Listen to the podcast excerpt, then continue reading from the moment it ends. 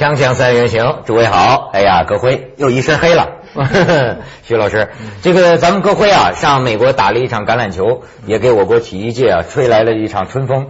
是吧？就打了一场橄榄球的，我不是去做奥运宣传嘛？是美国人要到中国来打橄榄球，我们是借着他们的这个橄榄球作为最流行运动的这个机会，把我们的奥运宣传做到了美国主流社会当中。对对对，美国给了我们一分半的广告时间呐。歌会现在是我们全球化的先锋，中国走向世界的啊联系使者，真是。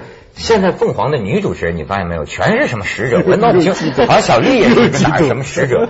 她也是好，她身兼好几个使，你也分一个给我当当。你呢？哎，你就去关注农村妇女生孩子吧。我基本上属于护花使者。你看，一般选美的时候，我陪着去，在游泳池里混一混。去瑞士了。哎，对啊，就这好事不让我去。最近我在台里这个地位啊，瑞士就没没得去。嗯嗯嗯，这是得罪领导了，所以 好事都没我的了。我跟你说，到处都有黑幕。你这个东西不光我，我们没有。我为什么说你要给我们体育界吹来一股春风啊？我觉得我们这个体育界现在这个是是黄风黑风太多了。是吗？我跟你说，我最近觉得，要不要体育也是社会的缩影？我说这个血腥暴力。都是有证据。嗯嗯，你看，比如说，我先讲血腥，大连实德队那个叫全磊的踢足球的，在自家门口，哭哧哭哧哭哧，被捅了四刀，四刀。然后你知道，你一查，这个中国足球队，中国足球队已经好多这样的事儿了。当然，具体来说也没破案，或者也不能说有什么内幕，个人恩怨之类的，不知道啊。一般比如说在酒吧或者跟人摩擦，哐叽哐叽就来一堆人把你脚筋。给挑断，还有那种有一个什么教练，好像叫王涛的。你想机场啊，天河武汉天河机场满身满头是血，哇，追追打，跑到机场追，说我被人追打，你们赶快叫飞机把我送走。最后一查呢，也是在酒吧跟人发生冲突。香港前一阵也有，你知道啊？因为现在破案了，所以中港这个这个跟内地合作，据说已经抓起来那些人。何俊仁，立法局议员，就民主党的这个，在中环街头。被几个人打，就在街上打，打得满头是血，打个立法局议员呢。这个是政治上的一些不是政治的啊，不是政治的，是因为他做律师，据说是跟他牵涉的什么官司有关的，这只是据说了。但是但是很好，就把个立法局议员在街头，而且他不是要伤他，而是要制造效果，所以在中环的街头。麦当劳店的旁边打，然后星期天，后来他们去找那些费用满街的费用调查，找目击证人。香港大光天化日，这叫光天化日他也不是，他也不是要打到你怎么样，就是打得很狼狈，满头是血，眼睛肿。可现在这个立法局议员这个名义上升了，因为因为大家同情他。我在说血腥，我还跟你再说暴力。嗯，暴力啊！我给你看看这个照片。我昨天呢，久久的凝视着这张孙英杰的照片。嗯，我知道你要说什么了，是吧？世界冠军中长跑吧，他是。嗯。哎，然后你再看第二张，这是和他的这个教练王德显。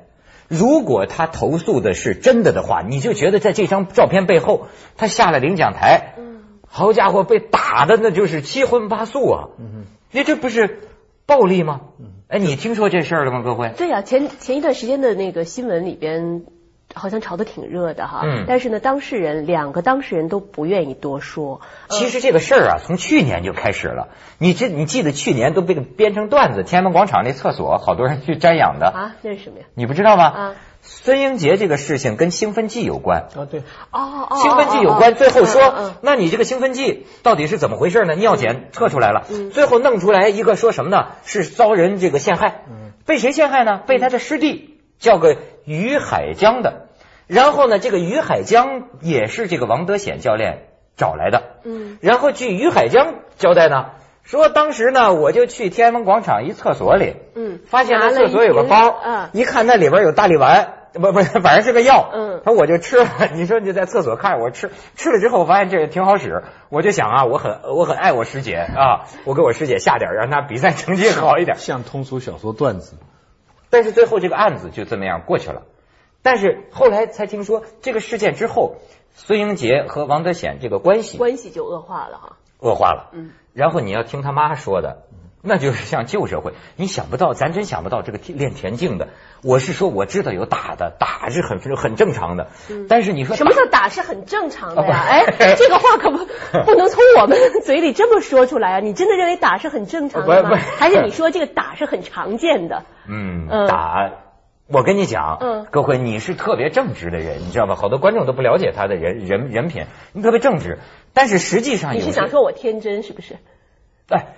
有些事情，你比如说，我给你举例子，学舞蹈的，你去问问那个跳舞的女孩，那老师都得拿着小棍儿。还有梨园子弟那些那些唱学唱戏的，而且这个里边呢，还有一个，你可以说他没有道理，对吧？但是呢，的确这也是某种习惯，呃，而且呢，广泛存在。就是比如说那那个跳舞跳跳舞跳舞的压腿，你怎么办呢？小女孩、孩子都有惰性啊。那教练就跟 坐老虎凳啊，往你膝盖上一压。压的你掉眼泪儿，拿小木棍这么尖打你。呃，说是什么地方，就是一个地方的是杂技团还是什么出现过，把那个腿就生生的压折了。小孩子的腿，因为他让他劈在那个就是空悬空的架着两端的那个凳子上，劈在中间，然后教练往下去压，就生生的就给压折了。出现过这样的事情。这是算意外了。对，肯定教练不是讲去这样去做。不过，我每次看杂技团那种特别，就就是腿跟头连在一起，从一个桶里钻过去那种，我每次就在想，哎，这怎么训练出来的？这是不是有点不太人道哈？他，你你你看过这种表演吗？对不对？一个人这么折起来，一折二。屁股在这头，头跟脚在在那，然后从一个那个一个桶里桶里边圈里边钻过去，人家就会告诉你，不经一番寒彻骨，哪得梅花扑鼻香。哎，我跟你说，我是 我我肯定明白说这种现象是存在的，而且呢，这个从很久以前啊传到现在，嗯，呃，大家都会认为说，就像你说的这个啊，没有这番苦，哪来的今天的成绩？但是我我现在越来越不认同这一点了。我们要这个成绩的目的，最终的目的是为什么呀？我们为什么要让孩子去受这个苦，然后换来说啊，我到国际上去获得了金奖啊，我呃我我我是什么什么几级几级演员？为什么呀？我们比如说艺术，我们为了审美，但是刚才徐老师也说了，你让人都折成那个样子，有没有这个必要呢？反过来讲，任何的艺术，嗯，它的特别成功的、特别突出的都是畸形的。文学也是这样，政治也是这样。嗯，文学大师、艺术大师都是异类啊，都是人类当中极特别、极极变态的才能够。那我们为什么要可以打自个儿？他不能打别人。我们为什么要在那是个游戏规则的意义上去强调这个极变态的东西呢？你你想想看，我们这个老百姓中有几个能能出几个贝多芬那样的那样的孩子？但是。家长却全都逼着孩子去弹钢琴呐，去拉小提琴啊。因为，因为我们人类向往这种精神，觉得贝多芬代表了我们人类的某一种精神。虽然实际上，你要是现实当中碰到贝多芬，你受不了，对不对？那个钱钟书劝他的女学生不要找艺术家，不要找大学问家。嗯嗯。那个女孩子要招给嫁给一个大学问家，招给嫁给一个艺术家，很苦的。你们教可是我们，可是我们人类还是。歌颂伟大的艺术家，这个是一个吊诡的现象。就是说，当你在看体操比赛的时候，他那个精彩的那个单杠、双杠翻出来，我们真的由衷的鼓掌。我们不管他当初是怎么训练出来的，不是你这还是一种观众的心态、看客的心态。嗯我跟你说什么，练田径的有些项目，那从小都是苦孩子。农村里的也是找条出路，穷。我跟你说，家里有钱的，咱说句不好听的，谁忍心看孩子练这些项目？某些项目，你看那个举重的、长跑的，都是家里穷。你像这个孙英杰他们家也是这样啊。当初是良好的愿望，我把孩子交给你了，对吧？其实我估计对家长的心里打打骂骂，这都是正常的。只要让我孩子能成才。但是问题在于，现在他妈也说了，说他打的打的跟旧社会似的。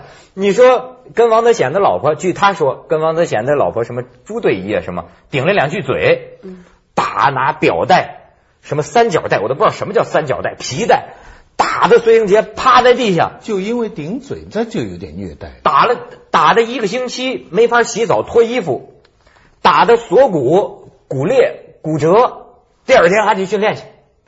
当然，现在特别有意思。现在是个造反的时代。这个孙英杰手底下几个练过的运动员都反了，还有人说他们历届冠军拿的那个钱，正常的工资津贴，这都给他扣了。现在要要告他，但是所以但是这个这王德显接受采访就是说，现在什么事儿啊？我已经找了律师，咱们到法庭上说。但人家那个张绍刚那主主持人问他说：“你从情理上你什么呢？”他说：“情理上，他说这世道。你看王德显说这世道没情理，都是没良心的，是吧？讲良心。”就不要讲什么情理哦，也就是说他对他的队员也是一腔的怨言是吧？啊，觉得他们忘恩负义。对他觉得我是为你们好，为了你们拿冠军，你们今天拿到了成绩，倒过来怪我的训练手法有问题。我觉得为了保护这些老师跟训练者，他们应该自己知道这个底线在哪里。就是说，人家把学生交给你，让你铸炼成器，嗯，但是你得知道你能怎么方法铸，你得过了这个线你就犯法了。铸已经铸炼成钢铁战士了嘛？这他们已经成才了，这里边有好几个冠军啊。不，现在的问题是，现在的问题是这样，你已经成才了，当初嘛可能会碰到这种问题，当初训练过程没说什么。事后成才出名了，倒过来讲啊，我当初这样这样的事情，所以训练者会感到不公平嘛？我我想他是这个意思嘛？啊，你明白没有？但是成才的人他也觉得不公平啊，他觉得说我付出了那么惨重的代价，我挨打挨骂啊，那我成才了，我成了冠军了，但是我得到什么了呢？我落下了一身伤残，然后他又没有得到他那些应该得到的奖金，那他这个就是付出所有付出的代价。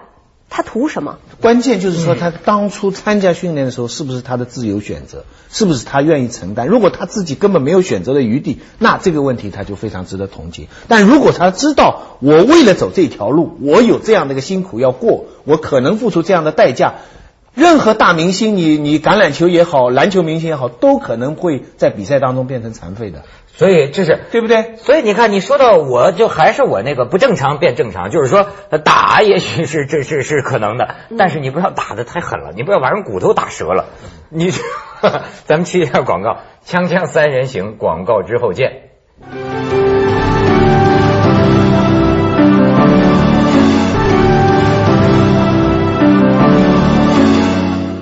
好家伙，看他们那个队员的这个投诉啊，嗯嗯，说这个不仅是这个打呀，平常这个踹你一脚，甚至是电棒，这满清十大酷刑啊。说这个教练，这种事情，说这教练看几个队员闲聊呢，在这聊天呢，这要照他们这么说的话，那就是虐待狂啊。照几个队员聊天呢，哎，电你一下，嘣，这电棒就真的电你一下。还有拿针扎的，我说中国这运动员什么待遇？我过去就听说，那个伊拉克足球队在外边拿不了冠军，回来给乌代就萨达姆那个儿子关在地下室拿大棒子了猛抽一顿，所以他们在足球场上踢球不为奖金，为了不挨打。哦，没想到中国 不就是他们所说的这些细节到底是不是真实的？我觉得呢，我们要要打一个问号。但是呢，我倒是有一个发现，就是说，凡是那些打人的人、虐待的人，他容易成性，就是他容易这个没没没有极限，没有一个底线。像你刚才不是说我们底线在哪儿吗？嗯，如果那些虐待成性的人，他就是已经。打的好像不打手就痒痒。你看那些农村被虐待的、被丈夫打的那些妇女，你说她做错什么了？你你都不明白为什么那个男人他就天天要打。对对对对对，他觉得我就是给老公出气的，这很自觉的。这些运动员，咱不是谈过斯德哥尔摩综合症吗？嗯。被打的人，嗯，慢慢也习以为常。你说你现在问这些队员，虽然他们说他打，但是每次说问你恨他吗？嗯。说说实在话，我实在是不恨这个王德显教练。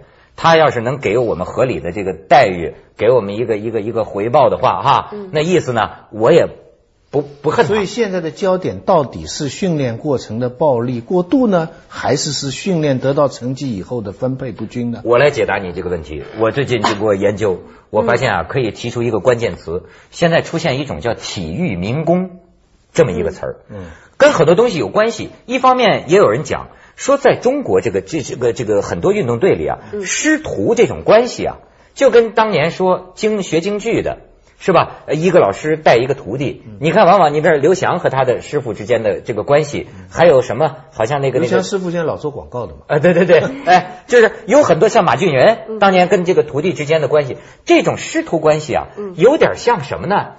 就是把孩子交给你，就像过去戏班子，你比如说你跟着我学戏，我打你打你，然后你你你唱戏，你挣了钱，我也留在你这儿，我就像你父亲一样。说实在话，我像你，我得管着你。这这个这个道理。但你也是做妈妈的人，你承认不承认这个棍棒底下不说出孝子，但是出才子？我不承认，我坚决反对这一点，我坚决反对，因为你如果认为说啊，可能就是这种。严严格要求啊，甚至哎，甚至加上这些打骂的话，小孩子他小孩子他是弱的一方嘛，他会屈从，因为他不好好读书，他不好好去训练，你就要打他，他会屈从，他会去违背自己的意志去做，有可能会达到一些效果，让他最终啊练就了一身什么什么样的本领。但是我总说这个最终的目的是什么呀？他可能不喜欢这个东西啊，他痛恨的。嗯，我曾经看到过一个统计，就是说，在我们中国的中学生里边，有很多呢，在这个奥林匹克数学呀、化学呀、物理竞赛中夺得成绩的。但是当他们到美国去念书以后呢，发现念到什么博士啊什么之后吧，他们就不去念这些专业了。为什么？因为他们在中学的时候念这些专业呢，可以给他们拿到很好的成绩，乃至于高考去保送，功利性很强。对。但是真正到美国去念书呢，他就会去找那些能够以后好找工作的啊，商科啦、什么法律啦、医科啦。而相反呢，很多美国的孩子，他一旦在中学喜欢了这个，他可能就。毕生的精力，他就投入到这个研究了。所以我觉得，就是你以后从事的这个东西，是不是你喜爱的东西，这个很重要。这个问题就越越讲越大，我越来越困惑了。小孩啊，你没到一定的程度，到一定的程度，父母真是有时候很难免，办法都没有，一点办法都没有。但是当时呢，小孩他他这个事情也解决了，他也过得大家很好。可是真的到了一定的时候，小孩长大的时候，他跑来说，几个小孩会在一起说，有的小孩就说。我爸爸妈妈从来没打过我，那这个时候，你你的小孩眼睛看着你不说话，嗯嗯，你就不知道该怎么感受。哎，真的，你你打女儿你女儿吗？当然有啊，小时候当然有，她不听话的时候，为什么？不是说真的打，变态父亲不不是打了，打当然没法打，这小女孩怎么打？但是你会做出某一种的去去吓唬她，就是装出一种某种样子，他就哭了，他就害怕了。那是当时这个情况就就因为有时候是很很。有时候有很多很危险的事情啊！哎，你跟他说很多遍，他都不一定听啊。我你一个一个某一种的微笑，他就听了。我最近听我最我我最近听的听听到了一个道理啊，我我觉得非常的对做父母的人来讲还是非常有启示的。这个理论是说呢，你不要去打孩子，不要去吓孩子，你要比跟他比啊，咱们谁倔。怎么讲呢？就是说，你比如说，你要让他接受你的一个观点、一个做法的话啊，你不要用这个呃呵斥啊，用这种这个恐吓呀，因为小孩子他始终是缺乏安全感的啊，哎，他会给他心灵带来一些阴影、一些创伤。嗯，你呢就坚持，如果你不这样，我就不答应你的什么什么要求，或者我不让你怎么怎么样，你就一直要坚持到他屈服，他就发现说。你作为大人，你是有你的一个原则的，他就不敢在下次他说他他再去放肆，他再去跟你犟，这就是给孩子做买卖呗。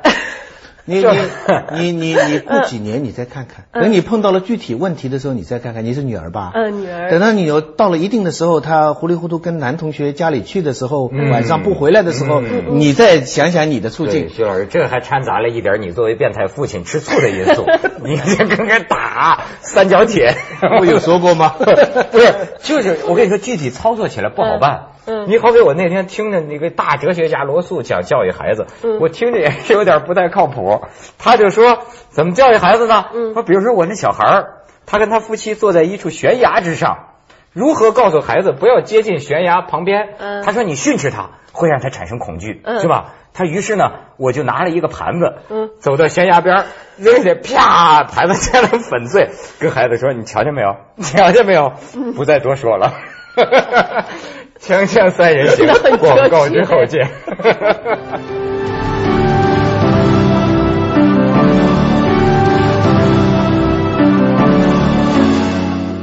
不过回头讲讲的是很值得忏悔，因为你其实想不起来究竟为小孩什么事情是巨大发火的。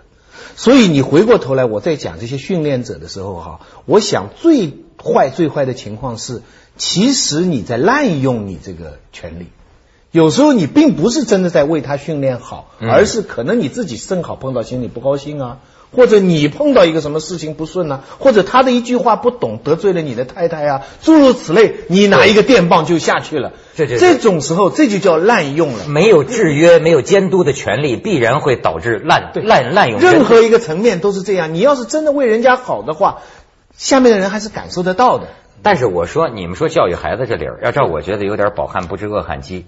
为什么孙英杰他妈老爱说旧社会呢？我觉着啊，有道理。在那种生不如死的地方，那赤也不是什么，就赤贫的地方，你知道吗？我把孩子送给戏班子，不是我把孩子送给一个人，寄托着我们全家的希望。考学可能教育收费什么，我根本交不起。那么他这孩子有点这方面的特长，嗯，他必须成才。他得了冠军，你知道到后来的问题是说，我爸得了肝癌，我拿冠军拿的那钱，教练你给我，我给我爸治病。他说教练不给他，嗯嗯，是这个问题啊。那分配不不不，不是说你练我孩子练成冠军，呃，家长觉得有什么错啊？而且你知道有些这个上了体力的这个事情，真的像戈辉说的那样，练到超人的程度。嗯，我跟你说，那个东西像跟像咱军训似的，你你不能不承认，需要有些强迫性。哎，你说到这儿吧，我倒是呃岔开一个话题哈，我倒是一直有有那样的一个很强烈的一个愿望哈，我我觉得咱们那些那个体育的冠军们哈，是不是呃应该就是咱们号召这个所有的冠军或者拿了奖牌得到奖金的这个运动员，把自己奖金的比如说十分之一。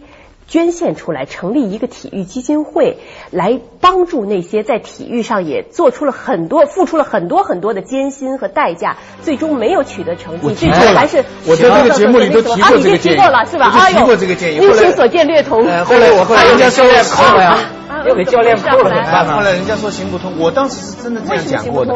不，我不知道网民这样说了，我真提过，我说冠军应该知道差一点得冠军的这种心理。对呀，你那个金字塔，你你到底塔，实际上是有多大的一个作息的。